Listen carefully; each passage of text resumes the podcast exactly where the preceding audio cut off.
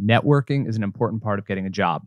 Within that is the need to connect with potential future employers and future team members. LinkedIn is an incredible tool to do this. Welcome to Effectively Human, where we discuss how to close a knowledge gap between technology and the people who use it. Each week, your host, Morgan Lopes, will share real-life practical tools on how to bridge the gap. Let's jump in.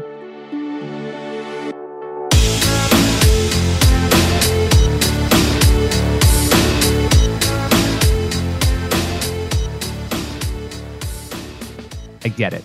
LinkedIn isn't cool. It is not where all of the fun kids are hanging out. But in the business world today, I found few things that compare with the value of LinkedIn to grow your network and get a job. The first thing that we're going to talk about as it relates to LinkedIn, building out your profile. Your profile is the number one way to represent yourself online. And so we're going to talk about a couple of tips that can be really helpful to level up your profile and signal to potential employers or team members that you're a pretty good bet. The first thing is your profile picture. Many people choose to hide their profile picture in order to avoid bias or any form of discrimination. I'm not trying to convince you to change your opinion there, but I will say if you are going to have a profile picture that is available to potential contacts or contacts in your network, then that should be a good one. It should be a representative picture of you, but quality profile pictures really stand out. The next is what LinkedIn calls your headline. This is one, maybe two sentences that describe a little bit about you. This isn't your description. This little blurb appears right beside your profile photo and your name in a contact request or when somebody looks you up on LinkedIn. As you think through writing a good headline, it's important to be very clear and very concise. This isn't the place where you want to get super clever and kind of obscure your desires, your interests, and what you want. If you are looking to get a job, a clear, well-defined headline is a great place to start because when employers look you up or you reach out to them, this is one of the only opportunities you get to share with them a little bit about yourself. Let's not waste it. I'll give an example of a good headline here.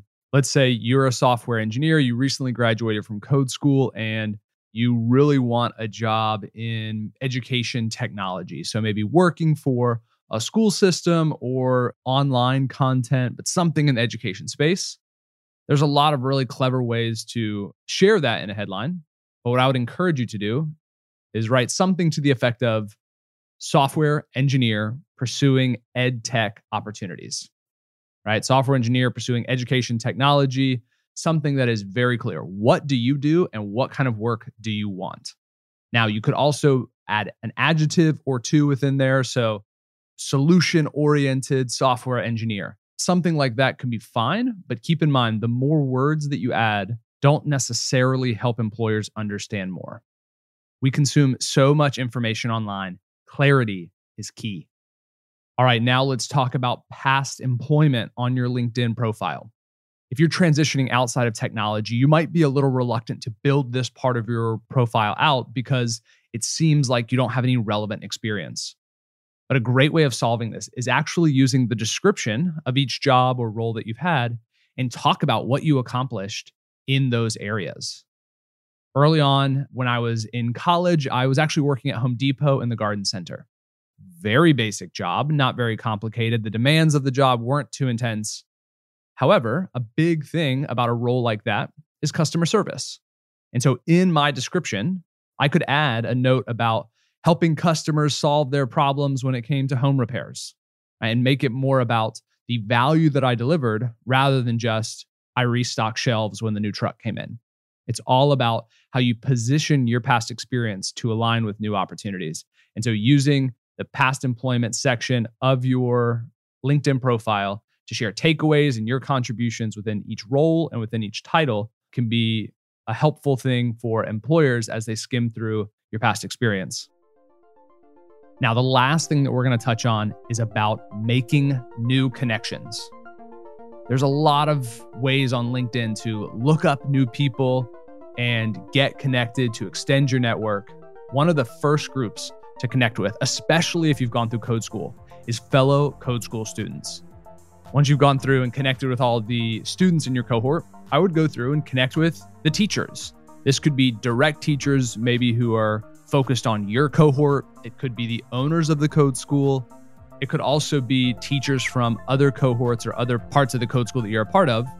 Every one of those people is incentivized to connect with you and help further your reach, because when people in their code school thrive, they thrive as well. And it makes their job a lot easier. So don't feel too reluctant simply because, well, they're the head of this or the director of this or the manager of this, and I don't really know them yet. LinkedIn is a safe place to make those initial connections. And especially when they see that you're a part of the school that they represent, more often than not, they're going to accept. All right, once you've connected with fellow people in your cohort, and then you've connected with people kind of above you or ahead of you in school, I would encourage you to connect to the alumni of that code school. These are people months or years earlier were exactly where you are today. Reaching out, making those connections to the alumni is an easy way, again, to extend your network, but then also you can see what kind of jobs did they get when they left school. It's an easy way to build your network. And again, they understand and they empathize with your current season of life. In most cases, they'll accept your connection. All right. And the last group to be mindful of when it comes to LinkedIn connections, building your network on LinkedIn, is hiring managers.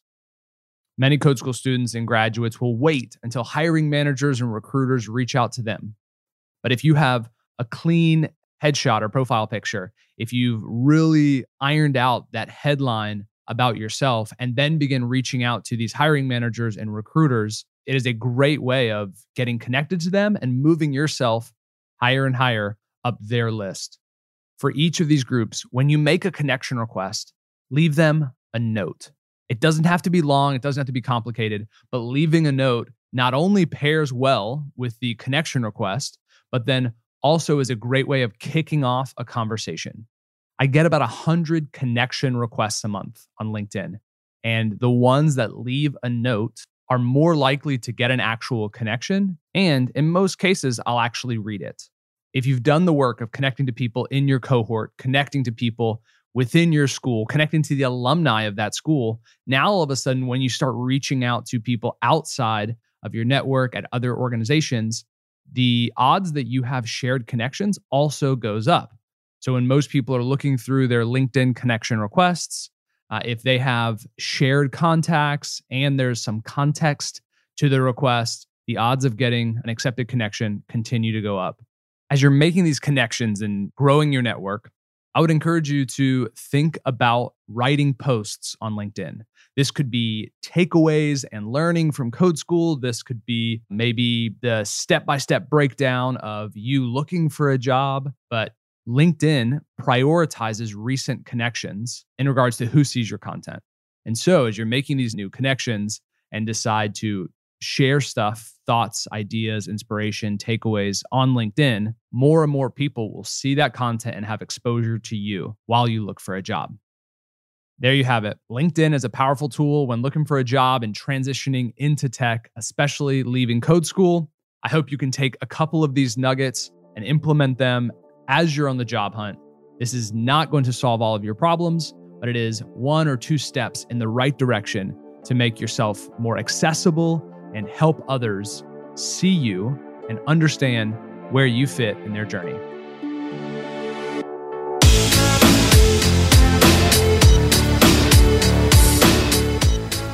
Thanks for listening to Effectively Human. Want to join in on the conversation? Submit your questions on effectively human dot tech to hear them on the show. And of course, subscribe so you never miss a beat.